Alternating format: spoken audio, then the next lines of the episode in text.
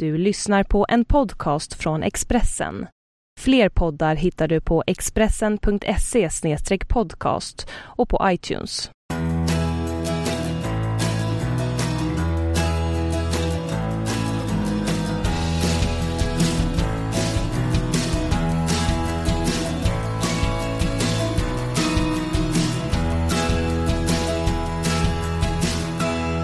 Sådär ja, hjärtligt välkomna säger jag till en ny podcast med mig Magnus Nyström. Eh, och det här blir en riktig specialare. Jag har nämligen med mig kollegan Mattias Ek och vi tänker bjuda er på en riktig bakom kulisserna i SM-slutspelet. Eller hur Mattias? Verkligen, det har ju varit några år som man har fått eh, förmånen att åka runt och ja, intervjua spelare som har varit både glada och arga och ledsna och allt vad du vill. Så att eh, det hoppas jag blir spännande. Vi kommer berätta om spelaren som bjöd Mattias på öl. Vi kommer berätta om spelaren som blev rasande på mig och körde ut mig i omklädningsrummet. Vi kommer berätta om när jag till och med blev hårt sågad i Aftonbladet mitt under ett slutspel. Eh, och vi kommer berätta om de allra gladaste vi har träffat på genom alla år och de allra argaste och ledsnaste också kanske. Helt enkelt ta med er på en resa genom detta fantastiska SM-slutspel som vi så mycket tycker om att följa. Och sen ska vi naturligtvis prata lite om det som pågår också och de lagen. Vi har ju ett Skellefteå redan klart för final och vi väntar ju bara på att se vilka de ska få möta eller som jag skrev, vilka som ska få förlora mot Skellefteå i final. För så känns det lite. Eller vad känner du? Om vi börjar lite där då kort. Um, först en kommentar om Skellefteås säsong.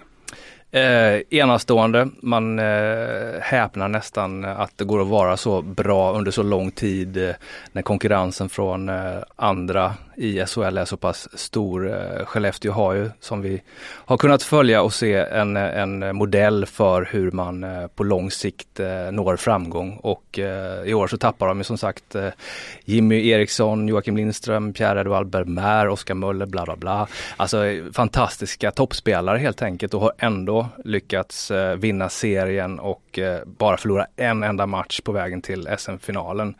Eh, jag tror att Växjö blir det svåraste motståndet. Och rimligen borde ju Växjö, med all respekt då för Frölunda som vann en fin seger senast. Jag var nere i Göteborg och såg dem. Eh, Mattias Jarlmark hade ju sagt innan, eh, det var lite coolt, han stod i tv, en tv-intervju på tal om bakom kulisserna där och eh, väldigt snabbt och väldigt bestämt hävdar att vi ska minsann vinna, vilket han också sen upprepade. Eh, och sen är det han som levererar och det är lite kul för det har man ju annars saknat ifrån och en anledning till att de har sådana problem att en sån som Mattis Holim till exempel är osynliga mannen i slutspelet.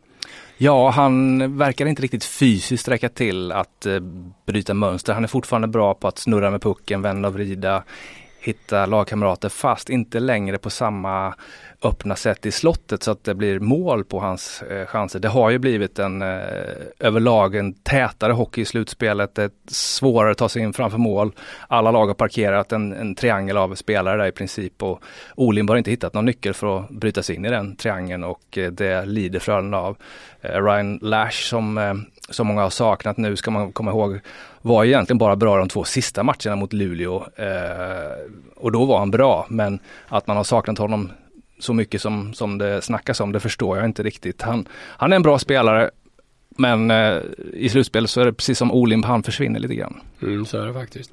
Eh, på tal om försvinna, det finns en klassisk Expressen första sidan. Det tar upp lite överraskande. Vi har förberett oss lite Mattias. Men eh, minns du den efterlysningsaffischen? Oh. Marcus Näslund, lockoutåret 2005-2006. Real Modo med Tommy Salo i mål till och med. Och Foppa och Näslund hela bunten. Och Näslund var helt borta i slutspelet och då gjordes det en efterlysningsaffisch i Expressen. Det var lite elakt kanske men eh, det fanns anledning till den för han var verkligen borta då. Verkligen och jag vet att de blev väldigt besvikna uppe i Ja, Marcus var väldigt arg på den där också. Ja, men helt sant. Eh, Färjestad med eh, Sheldon Surrey och och eh, Zdeno Chara var ju monster framför eget mål och de delar ut mycket stryk och det gjorde även Peter Nordström de här. Eh, Kenta Fors, Kent Forsberg i, Modo, tränaren var ju vansinnig eh, och eh, skulle inte släppa några spelare till Tre Kronor.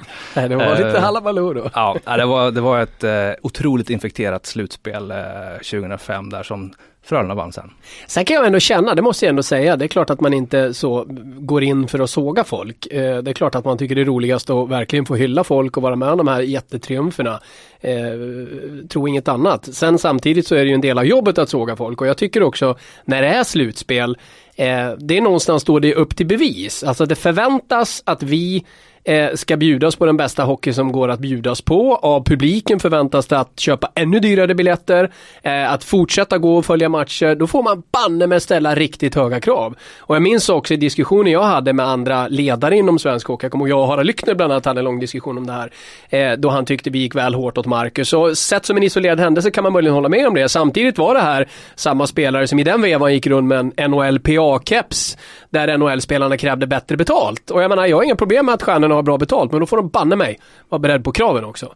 Eh, och, och, och detsamma gäller de här killarna i Frölunda som underpresterar. Det är nu ni ska vara som bäst. Det är därför ni har så bra lön. Och då får ni banne mig leva upp till det. Så att, eh, ja. De får helt enkelt tåla lite smällar. Jo men så är det och det fanns ju faktiskt spelare som i samma slutspel som Marcus Näslund var osynlig, som var otroligt bra. Daniel Halfsons slutspel för Frölunda var ju mm. helt enormt. Samuel Paulsson som inte kände att han tog en plats kanske i Modo. Nej, lite så. Han vart lite sådär, ja, ja, åkte ut till Göteborg. Vi ska vinna SM-guld här med Modo. Istället åkte Paulsson ner och vann SM-guld i Göteborg. Ja, han visade lite grann också varför han så småningom skulle vinna Stanley Cup med ja. Anaheim. Han var grym där. Då var han fantastisk, Paulsson. Ja, nu, nu ska vi gå in på det riktigt glada. Om vi börjar där, eh, som vi tyckte var lite spännande och kul att gå igenom. De som firar guld allra hårdast. Man har ju varit med om några. Jag kan ju börja där eh, på lite grann tvärtom egentligen. Det lag som varit mest dämpat. Du ska få berätta, för här kommer biran snart. Den du blir bjuden på. ja, Men jag börjar med det lag som, som faktiskt jag har upplevt, och de har varit inne i många mästarlags omklädningsrum, som var mest dämpat. Det var ju HV71 efter seger mot Djurgården. Mm. Den den serien som gick till varenda match, utom en, gick till sudden death. Eh, eh, och, och, det var, HV-spelarna satt där inne, det var på Hovet, den sista matchen, avgörande matchen var på Hovet. Och de satt där inne precis som att de skulle spela snart igen. Och jag minns Johan Davidsson till och med sa till mig att jag fattar inte att det är slut, jag bara väntar på att de ska säga till att det är en sudden death till. Mm. De, det var som att de orkade inte och mentalt hade de inte riktigt fattat att det var över. Och det är ju det läget också som, och det ryser jag bara jag tänker på när Stefan Liv helt uppriktigt sa att han tyckte guldet borde delas. Och det var ju den känslan man hade lite efter det.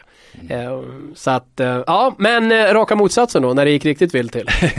ja, eh, Frölunda hade ju väntat otroligt länge på att få fira ett eh, SM-guld och eh, våren där 2003 så värvade de Tommy Kallio från NHL och han platsade inte riktigt där borta. Men i Frölunda så, ja han gjorde succé. Han sköt faktiskt guldet till Göteborg där i en, en sen sudden match och han avgjorde den sista matchen då? Ja, alltså jag var inne på isen och eh, det var ju faktiskt tight även för oss med, med pressläggningstiderna och sådär. Det var sent. Så att eh, det blev en intervju på isen och snabbt upp på pressläktaren och skriva. Eh, och sen gick det några timmar och det var som sagt väldigt vilt eh, firande redan i Skandinavium. Det fortsatte sen i Göteborg, eh, Göteborgsnatten och vi jag vet inte hur vi hamnade på Valand där men vi hade ju naturligtvis jobbat klart det stora eh, paketet i, till tidningen och sådär. Men vi ville ju ha lite eh, närvarokänsla inifrån eh, festlokalen Valand eh, i centrala Göteborg. Bara en felpassning från eh, Avenyn och eh, mitt in i mörkret där så hade då Tommy Kallio klättrat in bakom bardisken och eh, var i bartender helt enkelt. Och så fick han syn på mig där i vimlet och eh, han, eh, han hällde helt enkelt upp en, en öl som han bjöd mig på och eh, ja, i det läget så hade jag som sagt jobbat färdigt. Så att, eh, du tog den? det gjorde du väl rätt i? så var det. Ja, nej men eh, på tal om fira då, eh, eh, Frölunda, ja jag kan, jag kan se det verkligen framför mig. Man skulle ju också kunna föreställa sig att Modo då, när de äntligen vann där 2007, de säkrade ju sin titel i Linköping att det skulle vara en sanslös fest. Och det var bra drag och sådär. Men jag har sett två lag vinna SM-guld i Linköping. Dessvärre inte hemmalaget då, för det har ju ännu inte hänt. Eh, men HV vann också där, när Johan Davidsson och Stefan Liv var fantastiska. Och det var banne med ett värre party än Modo. HV på något sätt, då släppte de loss till skillnad mot mm. Stockholm. Det var på något vis som att, jag vet inte, då var det, då var det drag. Ja precis, de hade ju legat under den där matchserien med 2-0 och kände väl sig kanske lite stukade. Men lite besegrade nästan ja, och så lyckades de vända och vinna det där ändå. Exakt, de lyckades hänga kvar i den eh, och, och vände och så att jag tror att det blev eh, bara ett rent lyckorus där. Och det är nog en av de tyngsta förlust eh, omklädningsrummen har varit i också, alltså i Linköping där. Det var ju andra året i rad ah. som de förlorade en final ah. på hemmaplan. Det måste ju svida i vilket hockeyhjärta som helst. Vi ska komma tillbaka till det här ledsna också, för det är något väldigt, väldigt speciellt när man, när man stöter på det efter match. Jag ska ta en glad till, jag kan ha berättat det någon gång tidigare. Det var ju, vi har ju då um, privilegiet att, att vara med där på isen. Man håller ju sig ganska åt sidan till att börja med, men sen blir det fullständigt kaos och ibland till och med dundrar in supportrar och då kryssar man ju runt där för att prata med folk och, och, och få de här stämningsbilderna man sen ska beskriva så bra det går. Eh, och jag minns ju den finalen när Sanne Lindström och Christian Berglund äntligen fick vinna i Färjestad. Jag hade gjort lite jobb på dem innan om hur de liksom gör den här resan tillsammans och de ska egentligen vinna. Eh, och jag är ute på isen och ser långt bort hur Sanni får syn på mig och tar full fart. Oj. Och jag hinner tänka, tacklar han mig nu? Då flyger jag åt helvete. Men så tack och lov så bromsade han in och så fick jag en kram där på isen och så var det, ja. Mm. Jag hade väl lite tur där tror jag, för den hade jag inte eh, stått upp mot så bra, det kan jag säga. Mest ledsna, eh, det har man ju som sagt sett dessa tårar och då får man ju vara extremt respektfull Ehm, jag vet att jag någon gång också påpekade för någon, eh, det har jag varit lite noga med, inte så mycket kanske efter final, även om man då inte pratar så mycket med förlorande lag, men, men jag minns någon gång jag hade tippat att AIK skulle slå ut Luleå. Vilket jag fick en otrolig massa skit för. Luleå var superfavoriter och dessutom vann de första matchen vill jag minnas. Eh, och jag fattar ingenting och den, den, så som det ibland kan låta då. Eh, och så som det ibland kanske kan vara, vill någon tillägga som lyssnar på detta. Men hur det än var, Luleå åkte ut. Mm. Eh, och då kände jag att, nej, jag hade inget i det omklädningsrummet att göra på något sätt. För jag hade så hårt gått ut med att de skulle förlora. Och att bara visa mig där skulle nästan ha varit som att, haha, mm. vad var det jag sa lite så. Så att då, väldigt medvetet gav jag fan i att gå in där. Eh, för, för det är liksom verkligen respekt man ska visa i de lägena. För de är så otroligt, otroligt ledsna. Och jag tror det ledsnaste jag har sett, det var nog Jönköping. Och då var det inte final, då var det semifinal. När de är klara för final mot Frölunda mot Färjestad. Alltså de skulle möta Frölunda. De möter Färjestad den matchen och leder och sen börjar med Björn Berlin bland annat drälla med pucken. Mm. Färjestad vänder på en och någonting vad det var, inte ens två minuter gör de två snabba mål. Eh, och vänder matchen, sjunde avgörande i, i Jönköping. Och arenan går ifrån att vara ett sånt sanslöst tryck, var inte du också där på den? Jo. Ja. Eh, och det var hela arenan gungade, hela Jönköping gungade, tills, sen var det precis mm. tyst efter. Det enda man hörde, det var Färjestad-spelare på isen som jublade och en panikslagen Malin Fransson, vår kollega från DN. Hon hade ju pressläggningstider från helvete, det har DN ofta tyvärr. Det är därför de har svårt att liksom eh, få in grejer ibland och, ha i tid. Och här hade hon då hunnit förbereda dels en text om matchen, färdigskriven och klar. det skrattar jag, det är så jävla hemskt. Och ju synd om Malin. Hon har en text om matchen klar, hon har en analys om finalen klar. Och så bara vänder allting. Ja. Så hon måste göra två helt nya texter. Jag tror hon hade typ en kvart på sig. Så hennes febrila knapprande, det, ja herregud, det var, det var slutspelsklass. Att de klarade det. Verkligen, men det var väl så, Jonas Höglund kvitterade när det var Exakt. en minut ja. kvar och Rickard Wallin gjorde väl segermål när det var ja. sekunder kvar, Exakt. åtta sekunder någonting. Ja. Så att, eh, det var ju verkligen som en blixt från klar himmel där. Ja, det var smärta. Annars du då, tårar som du minns? Du... Ja, jag vet inte riktigt om jag, alltså tårar som sagt, eh, det är ju ingenting som man jättegärna lägger på minnet och sådär, men jag vet ju hur besvikna de var i Skellefteå när de eh, torskade mot eh, Brynäs här mm. 2012. Eh, de hade ju 3-0 underläge i matcher och åt ikapp till 3-2 va? Mm, och sen avgjorde Brynäs hemma. Och det, det var som att någon eh, ryckte undan eh, mattan för eh, Skellefteå. De, de, hade verkligen, de trodde verkligen att de skulle vända det där.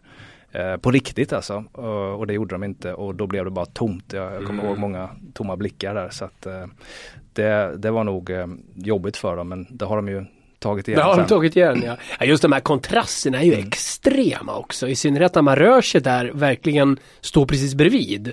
Eh, nu är det sällan man gör så jättemycket med ett förlorande lag i SM-final. De låter man ju i regel vara i fred. Sen ser man ju dem på isen såklart. Men, men bara det, alltså att se de här blickarna och spelarna på isen mm. och så ser man vinnarna. Alltså det, och så så lite som skiljer någon jäkla felstuds eller en seger på en hel säsong. Alltså det är mm. grymt. Då är idrotten både som mest fantastisk och som grymmast. Ja visst, jag menar Bert tårar, Berts tårar mm. på ena sidan av isen och så total eh, Brynäs glädje på ja. andra sidan. Det, det är ju så det är. Det är att vinna och förlora. Det är det som är så häftigt med, med sport och det är det som är tjusningen med att, uh, att komma så nära. Man, man vill ju verkligen uppleva känslor och, och, se allting. Det är ju det, är ju det som som sagt uh, får en att uh, gå igång på det. Men du, lag som kanske borde vara lite bättre och kanske till och med vunnit då eh, genom alla år. Några du känner att, du nämnde Linköping och här har vi ett lag som ändå varit i två SM-finaler, mm. eh, förlorar båda på hemmaplan. Eh, är det kanske de du tänker på framförallt när man tänker på, här borde det kanske ha blivit i alla fall ett guld? Jo, när man, när man tittar tillbaka på Linköpings tid här som etablerad eh, klubb i SHL så tycker jag väl att de borde ha kunnat eh, knipa något eh, guld. De har ju haft sådana toppspelare hela tiden. Men även de några av dem har ju tyvärr varit. Mm. Jan Lavac, Herdina till exempel var inte riktigt lika bra i slutspel som i grundserie, oftast. Precis, och när det handlar om, om den 2008 där så, så hade de ju Mårtensson och Weinhandel som var otroligt bra. Det var bara det att Davidsson, Voutilainen och Törnberg, den kedjan var bättre. Var bättre ja. Så att det var inte så mycket att göra åt det egentligen. De var, de var fortfarande otroligt bra där. Sen Modo-finalen kan man ju säga, alltså den, det, då har du ju en femte final. Det står 2-2 mm. i matchen, femte final uppe i Övik. Då Karol Krishan gör kanske den bästa målvaktsinsats vi har sett på en is i ett SM-slutspel mm. nästan. Han var helt makalöst bra och Modo vinner den matchen. Och där dog i den finalen lite grann. Alltså Modo fick ett sånt enormt övertag. Åkte sen ner och vann i Linköping. Så det är klart, hade Linköping vunnit den matchen. Mm. Hade någon av de centimetrarna, millimetrarna varit på Linköpings sida, då hade de kunnat vunnit den. Precis. Ja, det, det, det, finns ju lag som man tror ska gå bättre i slutspel, som har gjort en bra grundserie, som har bäddat för sig. Och HV, som du nämnde det här guldet 2010, de vann ju faktiskt sen SHLs grundserie 2011. 2010 är Djurgårdsfinalen ja. ja. 2011 vinner de grundserien. Ja. Precis, nu var det väl sista omgången de vann tack vare att Södertälje tog ut målvakten vid lika läge eh, för att försöka vinna den matchen och för att undvika kval. Just det. Eh, jag tror att det var Davidsson som skickade in pucken i tom kasse och de eh, vann matchen och serien på det målet. Och sen mötte de ju AIK. Med Viktor Fast som började presentera fast. sig på allvar. Exakt. Och i det här läget så hade alltså Janne Karlsson, HVs tränare, var, som var då regerande guldcoach. Han eh, började dribbla med HVs målvakter. Han visste inte riktigt, han litade inte på Daniel Larsson. Han skickade in Andreas Andersson och så började slutspelet. Och det tog fyra matcher för AIK att sopa mm. bort HV där. Mm. Efter det så, så har ju HV åkt ur eh, slutspelet varje kvartsfinal mm. mm. sedan dess. Så att någonting där eh, bröt ju en, en god eh, trend för HV. Eh, nu, nu är väl HV på, på väg att eh, på något sätt återetablera sig i toppen av svensk hockey här. Men, men där borde det gått bättre i det slutspelet kände man. AIK var ju en outsider verkligen. Ett annat lag som ju faktiskt i efterhand måste känt sig snuvade på någonting riktigt, riktigt bra är nog ändå Timrå. Eh, och två tillfällen, vi ska komma in på det galna som vi upplevt, det är lite komiskt för vi förberedde oss båda två lite på varsitt håll och kom in på samma match lite grann. Men vi ska börja med Timrå som jag tänker på först och främst, det är ju den här året då Modo vinner SM-guld. Eh, har de en kvartsfinalserie mot Timrå som är den bästa kvartsfinalserie jag har följt. Eh, också första gången jag var med i, på Expressen och delade ut fem getingar till Per Svartvadet. Och det var matchen innan han sen avgjorde. Han avgör ju den sista i sadden. Det är då han ställer sig upp i omklädningsrummet och säger att om någon vill bli hjälte får ni skynda er, annars gör jag avgörande målet. Mm. Det var mig han berättade för först faktiskt. Eller jag fick det från Tobias Enström tror jag det var. Någon i Modo berättade vad Per hade sagt. Eh, jag pratade med Per, han berättade om det och sen kunde jag ha det i tidningen och sen växte det och sen har ju alla citerat det. Men det var så det var från början. Men jag menar, det Timrå-laget. Mm Eh, hade de slagit ut Modo, hade Timrå faktiskt kunnat bli svenska mästare det året. De hade ett superlag då. Ja, det hade de. Och det hade de också under lockouten med Z. Exakt. Ja. När de åkte ut mot Djurgården. Och jag vet att jag, vet, jag tror inte faktiskt att Henrik Zetterberg har släppt den eh, förlusten i den kvartsfinalen var det väl? Mm. Mot Djurgården än. De, de, var så bra, de hade Kiprusov i kassen och ja, ett helt fantastiskt lag. Så att eh, Djurgården eh, gjorde en riktigt bra slutspelsserie. Det var ganska hett där också. De skrek på varandra i korridorerna. Just det, Jonte Hedström ja. och eh, Marcus Nilsson. Ja, precis. Ja. Det var, det var, och tv fångade väl upp en del ja. av det där som skreks. Och inte direkt de lämpligaste orden Nej. som sades. Du, Mest udda slutspelsupplevelse bad jag dig att eh, fundera över och då kom du in på en match där jag har lite att berätta också. Men du får börja! För det händer ju en del knasiga grejer. Vi har ju haft anklagelser om grus i spelargången. Frölunda gick ju långt. Alltså Christian Bäckman han till och med namngav ju Granström. Jonathan Granström. Var fick Bäckman det ifrån? Hade han sett Granström med någon hink och spade någonstans. Ja, det har man ju svårt att tro. Ja, det har man väldigt svårt att tro. Så jag tror kanske att känslorna skenade iväg lite med Bäckman. För jag, jag tror inte Granström är ute och kastar grus i spelargången. Han gör en del skit, men ja, där, där går gränsen tror ja, jag. vi tror inte Granström kastar grus i spelargången. Vad en Frölunda säger. Men något väldigt knasigt hände ju en slutspelsmatch mellan Timrå och HV71. Apropå skena iväg ja. ja. Eh, det var ju en eh, kvartsfinalserie som Timrå hade 3-1 i matchen mot HV och eh, ja, sen tappade de en match men sen hade de den sjätte matchen hemma i Timrå och 2-0 ledning. Eh, likväl kunde de inte få in den tredje, som hade, tredje målet som hade dödat den matchen och skickat ut HV ur slutspelet. Men HV gör alltså 2-1 och 2-2 och sen en sekvens där backen Mikko Lehtonen egentligen bara ska spela upp pucken till Oskarsund i Timrå, lagkamrat då i Timrå. Eh, men bara några minuter tidigare så har han varit inne och fixat med, med sin skridsko och fått en eh, skena dit skruvad av eh, materialaren Björn Malmström och eh, det höll inte, den lossnar. Han kan inte stå på benen, han slår en total... Det såg helt galet ut. Ja, det var visst. Bambi på is verkligen. Ja, Han precis. kunde inte ta sig någonstans. Nej, det fanns ingen skena att eh, ta spjärn mot och eh, gled runt där, eller haltar eller vad man skulle säga, som en skadeskjuten eh, liten rådjursunge och skickade pucken rakt i gapet på Daniel Grillfors som eh, kvitterade den matchen. Av alla. Ja. Daniel Grillfors. Och sen vann HV och vände där. Så det där är ju en märklig händelse som eh, fick stor betydelse för båda lagen. Ja, och fick stor uppståndelse på många sätt också. För det var nämligen då som Lasse Andrell, vår gamle kära kollega på Aftonbladet, han gick all in och totalt dömde ut mig. För att jag hade hånskrattat i TV Oj. åt Lehtonen. Eh, han ägnade en hel krönika åt det här faktiskt, ett uppslag i Aftonbladet. Jag toppade även den här utelistan, vill jag minnas. Det var jag och typ någon diktator någonstans. Nej men det var så här, jag var i väldigt dåligt sällskap hur som helst. Vilken hemsk människa jag var. Eh, och jag kände bara att, ja ja, det här är slutspel, det här är bara ge och ta, jag kan inte börja grina för det här. Även om det var lite så, eh, jag skratt, det var ju faktiskt inte jag. Eh, jag brydde mig inte om det nu, då, eh, men jag kan berätta nu då att eh, jag tänkte, ja ja, låt det vara då, han får väl tycka så. Jag minns att Challe Berglund frågade mig någon gång efter, han var ju tränare i Timrå då. Fan, det var garvar, men det var inte jag, sa jag. Eh, och vad som hände var ju att man förflyttas då från kommentatorspositionen, där är en kommentator och en bisittare, till en sorts studio då med en programledare och eh, en expert då. Eh, och där satt jag i studion. Eh, det såg ju väldigt komiskt ut. Det var ju svårt att inte skratta om man inte höll på Timrå. Det såg jätteknäppt ut. Men grejen är ju den för alla som har varit med i TV eller kan tänka sig hur det var i TV. Det är ju så att när du vet att du strax ska komma in i sändning, då är du ju helt tyst. Du väntar ju på att få ett okej att nu kör du. Eh, när du vet att du snart kommer att komma ur sändning, eh, då slappnar du av. Och då är det lätt att garva. Så vad som händer är att den bisittaren som sitter bredvid eh, kommentatorn tror att okej, nu har de hoppat över till studion. Då kommer skrattet. När jag i princip är i bild, eller precis kommer ifrån. Från vem? Petter Hörnqvist var det faktiskt. och Petter menade absolut inget illa, ingen av oss menade något illa, det såg roligt ut. Men så här med många års i, i efterhand då så kan jag säga att eh, Andrell, det var egentligen Petter du skulle såga. Men det var kanske tur att du inte gjorde det, för Petter gör jättebra jobb i tv nu. Så att, eh, Verkligen. Det hade han kanske gjort i alla fall såklart. Men nej, så kan det gå. Men det var, det var också en eh, intressant upplevelse det här när man själv eh, inte backar för att såga andra, att bli sågad själv. Ehm, och jag blev inte vare sig ledsen eller arg, mera sådär nästan lite full i skratt över det också. Lite möjligen att jag tyckte att det var väl fan att det inte ändå var något jag faktiskt hade gjort på riktigt. Eh, men äh, en lärdom på något sätt. Tror, vill jag nog påstå tror du inte man kan är. uppleva det så då, som, som sågad? Att, Ja, men det tror jag också, Ja. precis. För det var exakt det jag tänkte också. Att ja, ja, här kan inte jag gå runt och gnälla. För om jag pangar på andra så, så nu, nu får jag veta hur det känns. Mm. Eh, och, och Sveriges största tidning ett helt uppslag och etta på någon utelivs. Ja, men det var, det var nog en nyttig erfarenhet tror jag. eh, faktiskt. Eh, då ska jag också komma in på den gången, eh, vi eh, gav ju den som en liten teaser i inledningen när du berättade om den bjudna ölen. Den raka motsatsen hände faktiskt mig under den här serien. Då, nu ska vi se, vilket år var det här? Det här måste ha varit 2008 va?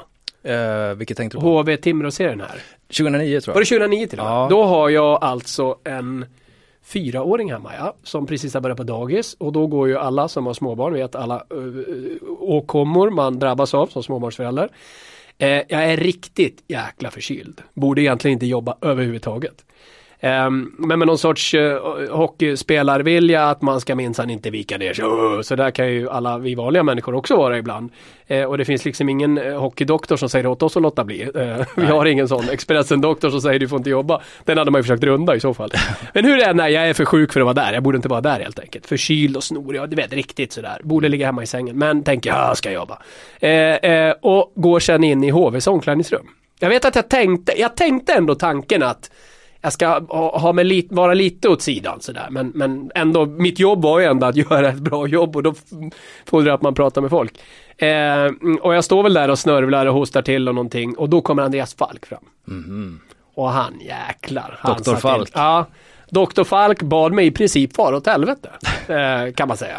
Eh, och jag, min första reaktion var ju bara att bli arg egentligen och nästan vilja armbåga tillbaks på något vis. Men jag insåg ändå att fan han hade rätt. Eh, Det var inget snack om att han hade rätt. Och jag har tänkt på det mycket i efterhand. Det var också en lärdom. att har jag varit snorig och jävlig har jag inte gått in i någon omklädningsrum. För så är det ju. De här killarna är, alltså det är ju verkligen deras levebröd och så mycket som står på spel. Och ska då komma in och jävla snorig hostig journalist och förstöra för dem. Nej men det är liksom, man har inget där att göra då. Han hade ju helt rätt i det. Precis. Så jag får väl skylla på någon sorts överambition och orutin kanske. Han lärde mig läxa, tack för det Andreas Falk om du lyssnar på det.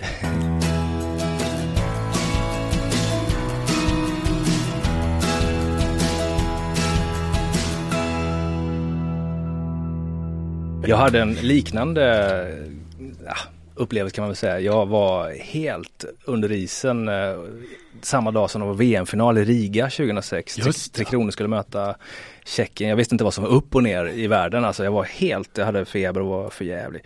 Och eh, satte mig i en taxi sen eh, lagom till nersläpp mer eller mindre och åkte till eh, arenan där. Eh, för jag tänkte jag kan inte vika ner mig. Det är ju ändå, ändå VM-final. Och Tre Kronor vinner och i mixade zonen står sen Kenny Jönsson och berättar att han har spelat med brutet revben. Och alla som åtminstone haft en liten spricka på revbenet vet att det gör något så ja det gör så ont så att man liksom vill bara grina. Bara man spänner en muskel eller garvar till eller så här så gör det skitont. Så jag tänkte jag kan inte, jag kan inte, jag kände bara jag måste hjälpa gänget här och skriva och sådär. Uh, sen så kom jag hem till Sverige och fjärde dagen jag hade huvudvärk så, så fick jag veta att jag hade bihåleinflammation så, här, så jag fick mm. röntga skallen och fick en hel kasse med grejer. Och så Men jag tycker också det är lite fånigt liksom med bihåleinflammation och sådär. Så att jag är väl inbildningsfrisk av mig men eftersom det var final så tänkte jag, jag smittar ju ingen, det är ju det sista som händer på säsongen. Ja. Så att eh, det, det, är jag eller inte jag. Så, ja. så att, eh, ja, det var mitt bidrag. Men minns ändå att du var ganska glad då, för det var ju då vi, vi tyckte det var så fiffigt att ha bil med oss till Riga. Just det. Eh, Expressens legendariska fotograf Janne Dysing bestämde att nu åker vi bil dit.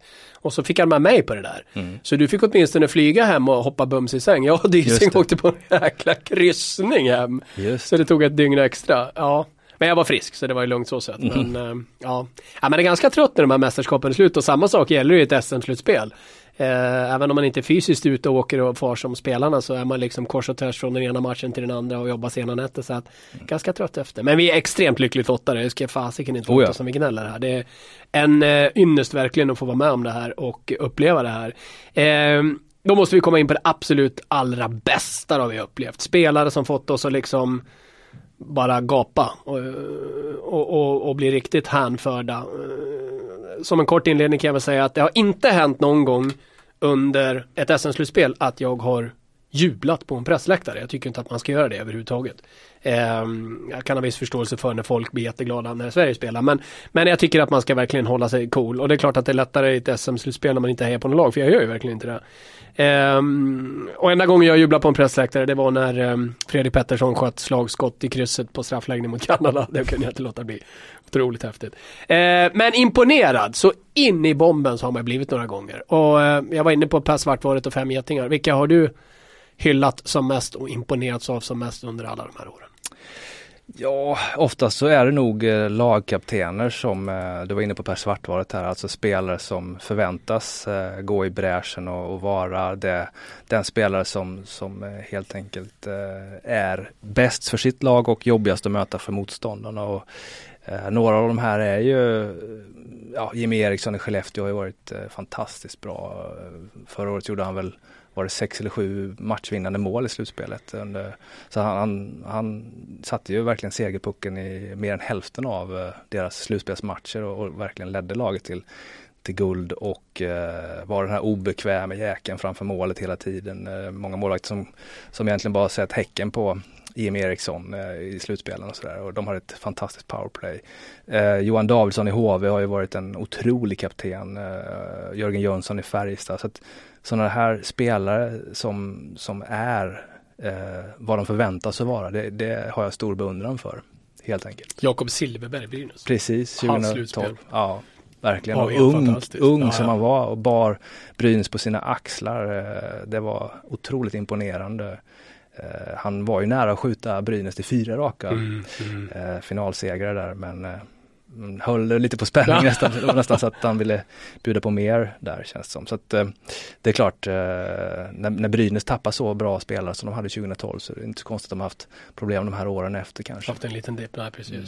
Du, de argaste då, och bråken vi minns, när har det riktigt kokat över?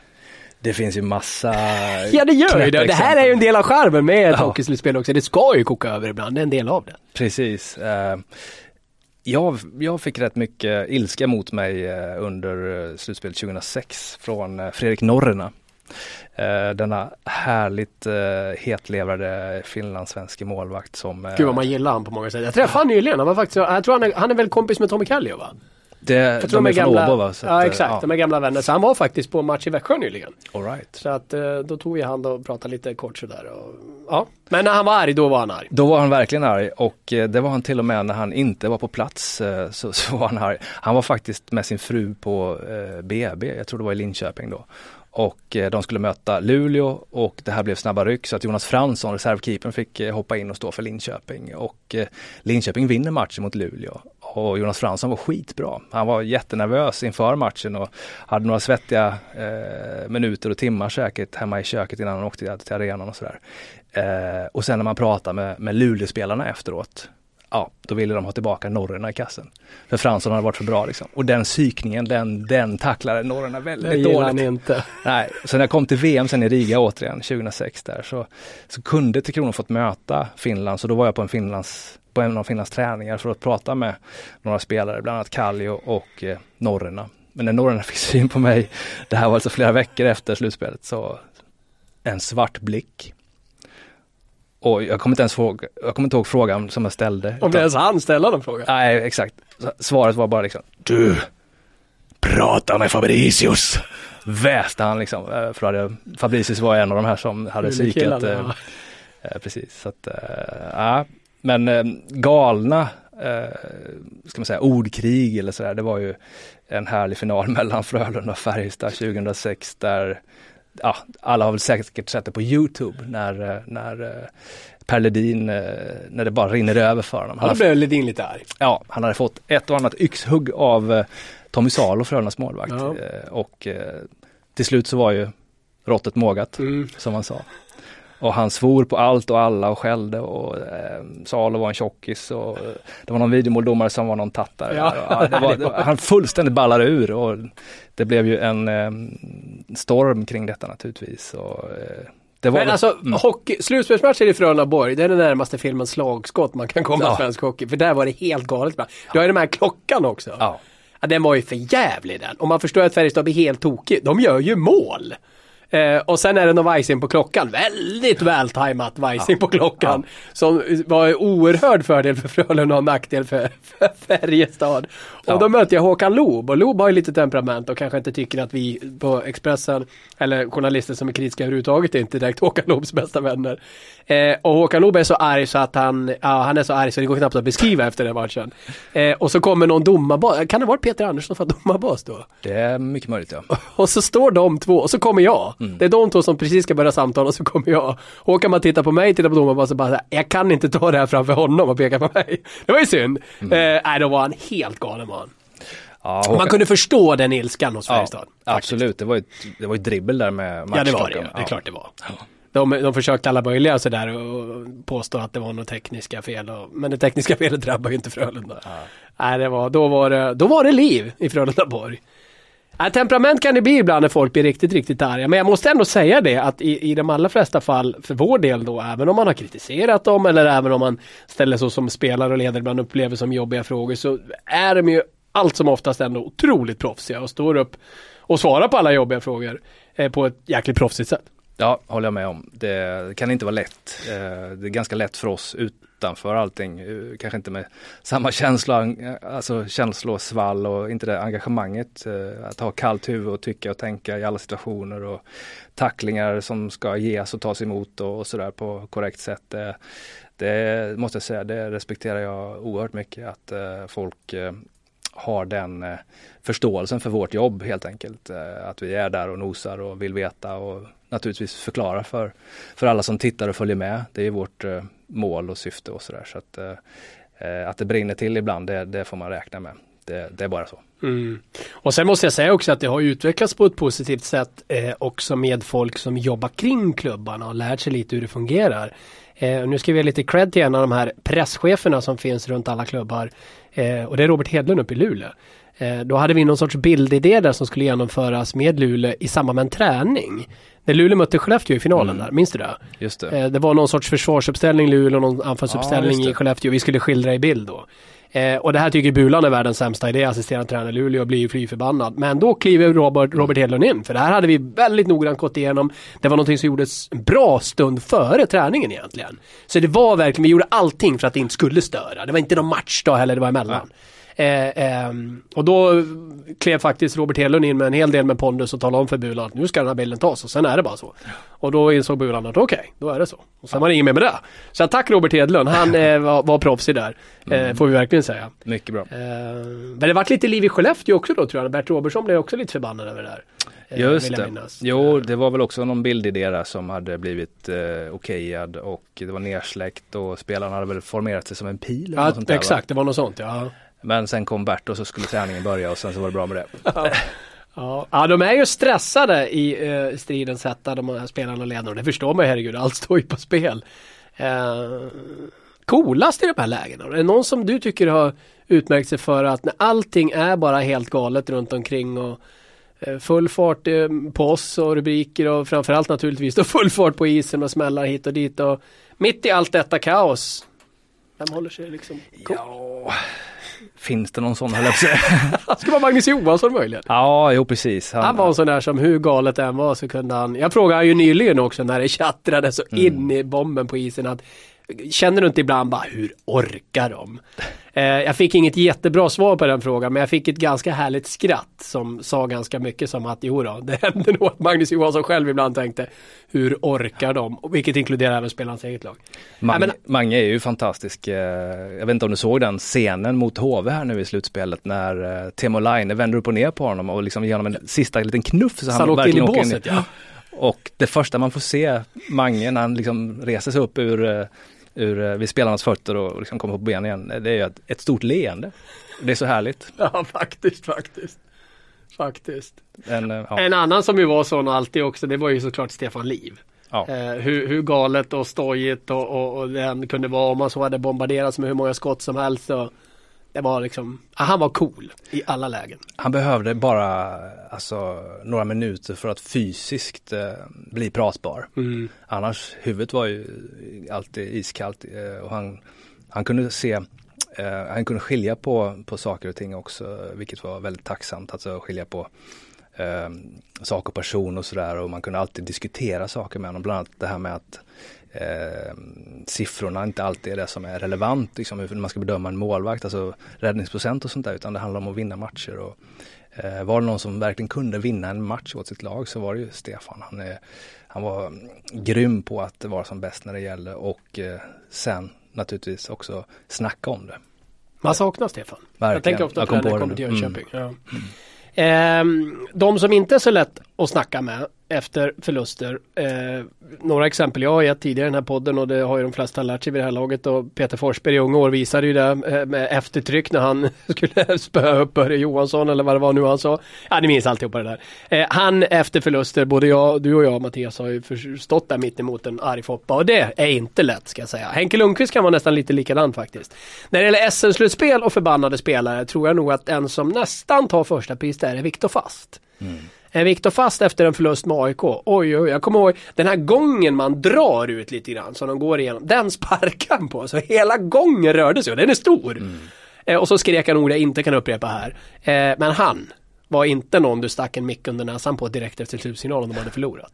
Då kunde du åka på en smäll alltså. Precis. Uh, nej men det är, det är hans uh, styrka som, uh, som människa och målvakt att, uh, att verkligen ha den närvaron i, i matcherna. Så att jag, jag förstår att, att det kan bli sådär efter en förlust. Eh, det är väl bara att gå till sig själv eh, ja, när man någon gång idrottar i sin lite yngre tid i livet så, så klart att det kunde eh, vara lite svårt att kontrollera sig ibland om man säger så. Ja. Vi ska runda av lite här. Vi har några punkter kvar. Eh, bästa publiktrycket då? Vart har du känt rysningar och tänkt att wow, det blir inte så mycket efter oss här? Ja, man får ju, man kan ju backa bandet lite grann. Eh, jag var ju med 98 var det väl i Kempis, Kemphallen i Övik. Eh, en slutspelsserie där mellan eh, Modo och Malmö.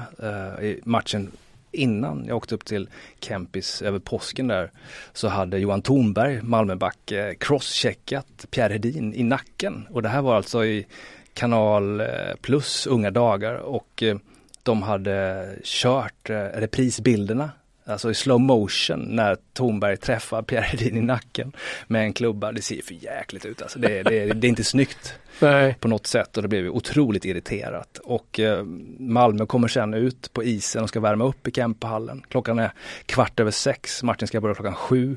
Mm. Och Johan Thornberg kommer in i hallen och det kanske är 2000 pers där då. Men folk har ju laddat här i en skärtorsdag, folk har gått hem tidigt från jobbet. Åh helvete, taket håller på att lyfta sig när Thornberg visar sig den visselorkanen i en halvtom, halvfull ah, Kempehallen.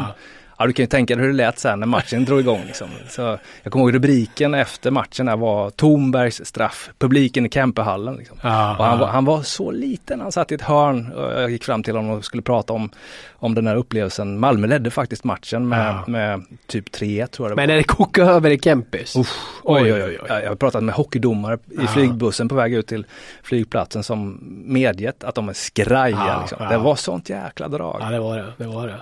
Det kändes ju som publiken hängde över isen verkligen. Ja. Uh... Men annars, alltså just publiktryck och, och den upplevelsen av att man blir lite skraj, ungefär som när vi satt i Sochi, du vet Ryssland, USA. Mm. Den, eh, den matchen där, då kände man sig ganska liten eh, när man sitter flera hundra mil hemifrån, man vet knappt var man är om man inte kollar på kartan och ser mm. att okej, okay, det där är vi, Svarta havet, okay. Men man vet inte hur det ska sluta och, och sådär jag, jag kan sakna eh, den här eh, eh, motsatt, motsättningen mellan Stockholm och övriga Hockeysverige mm, lite mm. grann i slutspelet. För, för när, när Stockholmslagen är inblandade så, så blir det per automatik någonting som händer hos tv-publiken, mm, hos uh, hockeyfansen. Och trycket på håret ja. är ju magiskt. Ja, det är så hårt. Det, den akustiken är ja. ja. underbar helt enkelt. Uh, AIK Skellefteå hade ju en, en sex perioders slutspelsmatch i semi här för något år sedan och när publiken inför den sjätte perioden bara står upp och sjunger. Ja Ah, oj, oj, oj, ja. Och Djurgården har ju haft en otrolig publik den här säsongen tillbaka i SHL och sådär.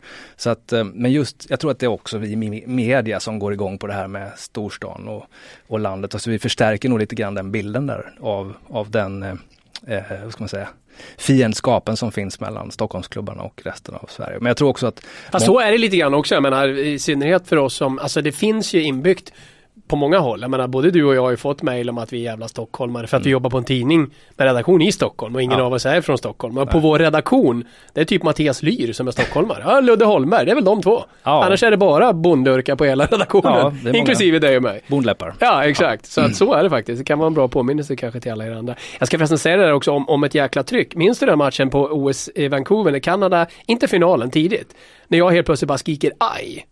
Och jag, det, jag har en känsla av att någon har rusat fram och slagit mig stenhårt med knytnäven i ryggen. Det gjorde skitont. Och jag blev jättechockad. Mm. Är det någon som ska börja slåss med mig? Vänder mig om, alla bara jublar ju. Och fattar först ingenting. Och så tittar jag ner. Ligger en kamera där. Ja. Så då har ju någon blivit så jäkla glad på ett etage högt upp ja. och bara vräkt iväg kameran. Var ju tur jag inte fick den i skallen. Ah, så att, äh, det kan gå vilt till ibland på matcher. Jag måste också säga, jag tycker vi måste nämna det med tanke på att vi ofta hyllar laget Skellefteå för allt fantastiskt de gör. Men den publiken, när de började hoppa mm. i fjol, mm. hela arenan hoppa. Mm. När de till och med fick åka och kolla sen dagen efter att allting hade hållit ordentligt. De höll på att göra en Springsteen-Ullevi-grej där nästan. Ja, att man, alla kan inte hoppa så här, då brakar bygget ihop. Men alltså den var ju också fantastiskt tryck. Mm. Ja. Eh, men de har lite lång startsträcka Skellefteå innan de riktigt, men det kan man ju förstå efter alla finaler. Men ja. när de är på topp, publiken mm. där, då är det riktigt bra. Och inte så kul att vara domare heller. Nej precis. Det är lite Kempehallen över Skellefteå. Ja men man gillar ju det där. Ja det gillar man. Hos en publik som, som bara lägger ena handen på över ena ögat och så tittar man med det andra. Och sen är det bara så. Ja. Det... Ja, de är fantastiska på det sättet. Alltid kul att komma upp till Skellefteå och det, vi ser fram emot att åka upp på finalen nu. Mm. Eh, vi ska uh, runda av med två stycken, om vi ska hylla några extra sådär att prata med. Vi har varit inne lite grann på det också. Men, men jag tycker vi väljer, vi väljer en spelare i detta slutspel. Eh, lite kul också, det här kan ju låta som vi, alltså vi tänkte faktiskt på samma kille där. Mm. Och du får, du får börja. En i detta slutspel vi båda gillar verkligen att prata med som ger oss bra citat helt enkelt. Ja, eh, och den vi pratar om det är ju Jonas Junland i Linköping. För han har en förmåga att eh, dels vara väldigt närvarande och beskriva känslorna hur, hur de resonerar på isen och i båset och sådär. Dels kan han också distansera sig, vara analytisk och, och liksom tala rent ut vad han vill se bättre av sig själv och sitt lag. Och de, sånt där uppskattar man ju. Det, det är väldigt eh, värdefullt när man som reporter ska skriva sen och vill förklara för läsarna och då får man den hjälpen av Junland och det, det är jag tacksam för. Han, han är, lyckas sätta fingret på, på den ömma punkten många gånger och ja, väldigt bra. Tycker du om hans skägg? Eh, jag, har, jag har börjat vänja mig. Ja, jag också! jag drog till och med ut en tweet där jag skrev att jag börjar tycka det ser lite coolt ut. Betyder det att jag har fattat läget eller att jag är totalt utarbetad? Jag vet inte, men äh, han försöker. Det är som vi får säga att det är. Jag tycker det, ja, jag tycker det. Jag tycker det. Ja. det hör hemma i slutspelet. Ja, det gör det ju definitivt. Och det, en del blir ju verkligen avslöjade där. Det hade jag själv blivit om det hade varit samma i mediasvängen och fått till något. Hade du fått till ett bra slutspelsskägg tror du? Jag klarar ja, inte det. Jo, jag Mustasch hade kunnat få en ganska cool, men skägg, nej. Jag har för dålig skägg med.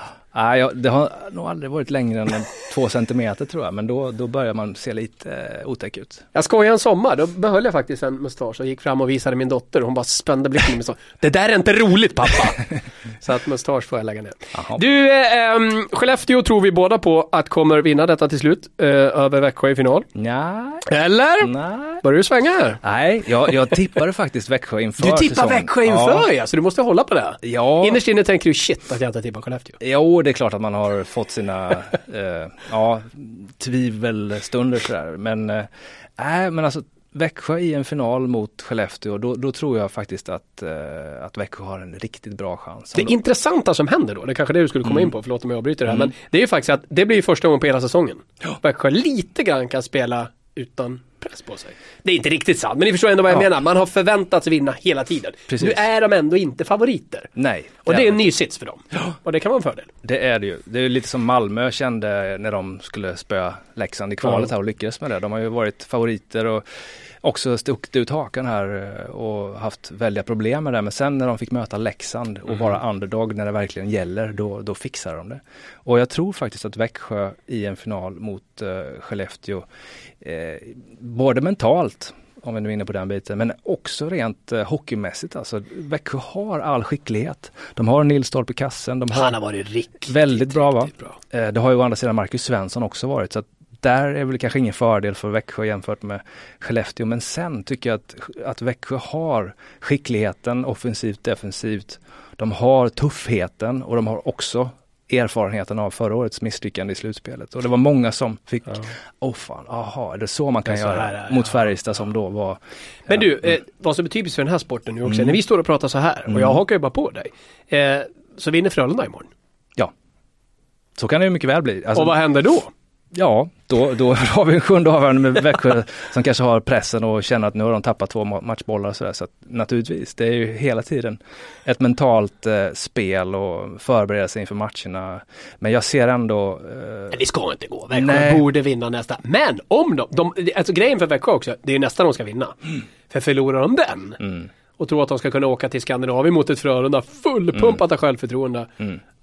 Jag vill inte detta. Alltså. Nej, men om man såg matchen igår så hade ju Växjö, de borde ju ha avgjort matchen halvvägs in i tredje. Ja, de hade så pass många chanser. Och sen kan de ju faktiskt också spela en hel match om de spelar tredje perioden. Då vinner ja. de ju också.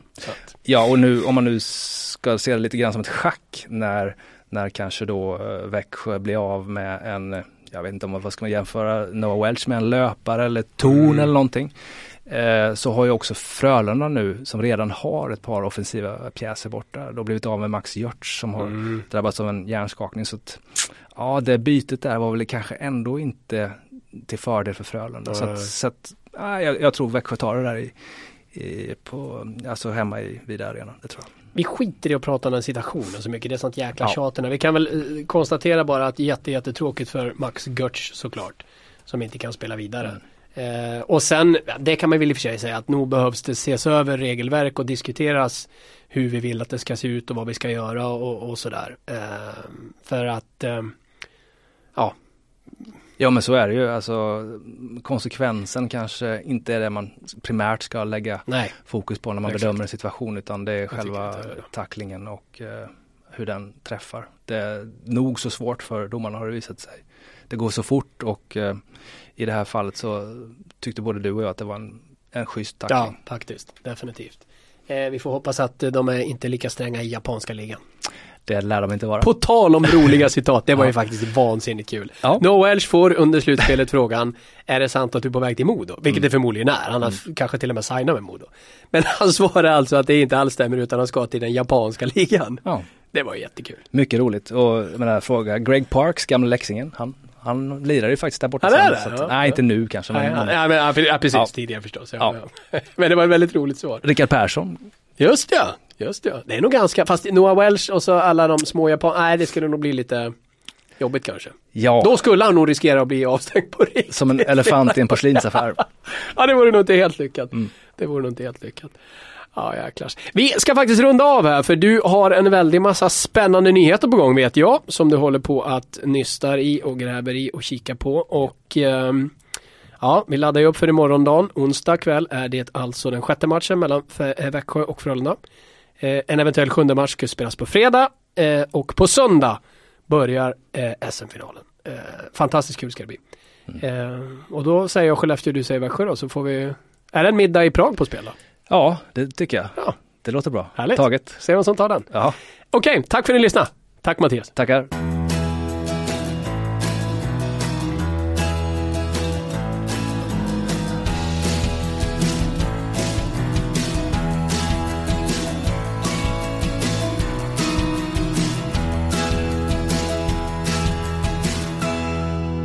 Du har lyssnat på en podcast från Expressen.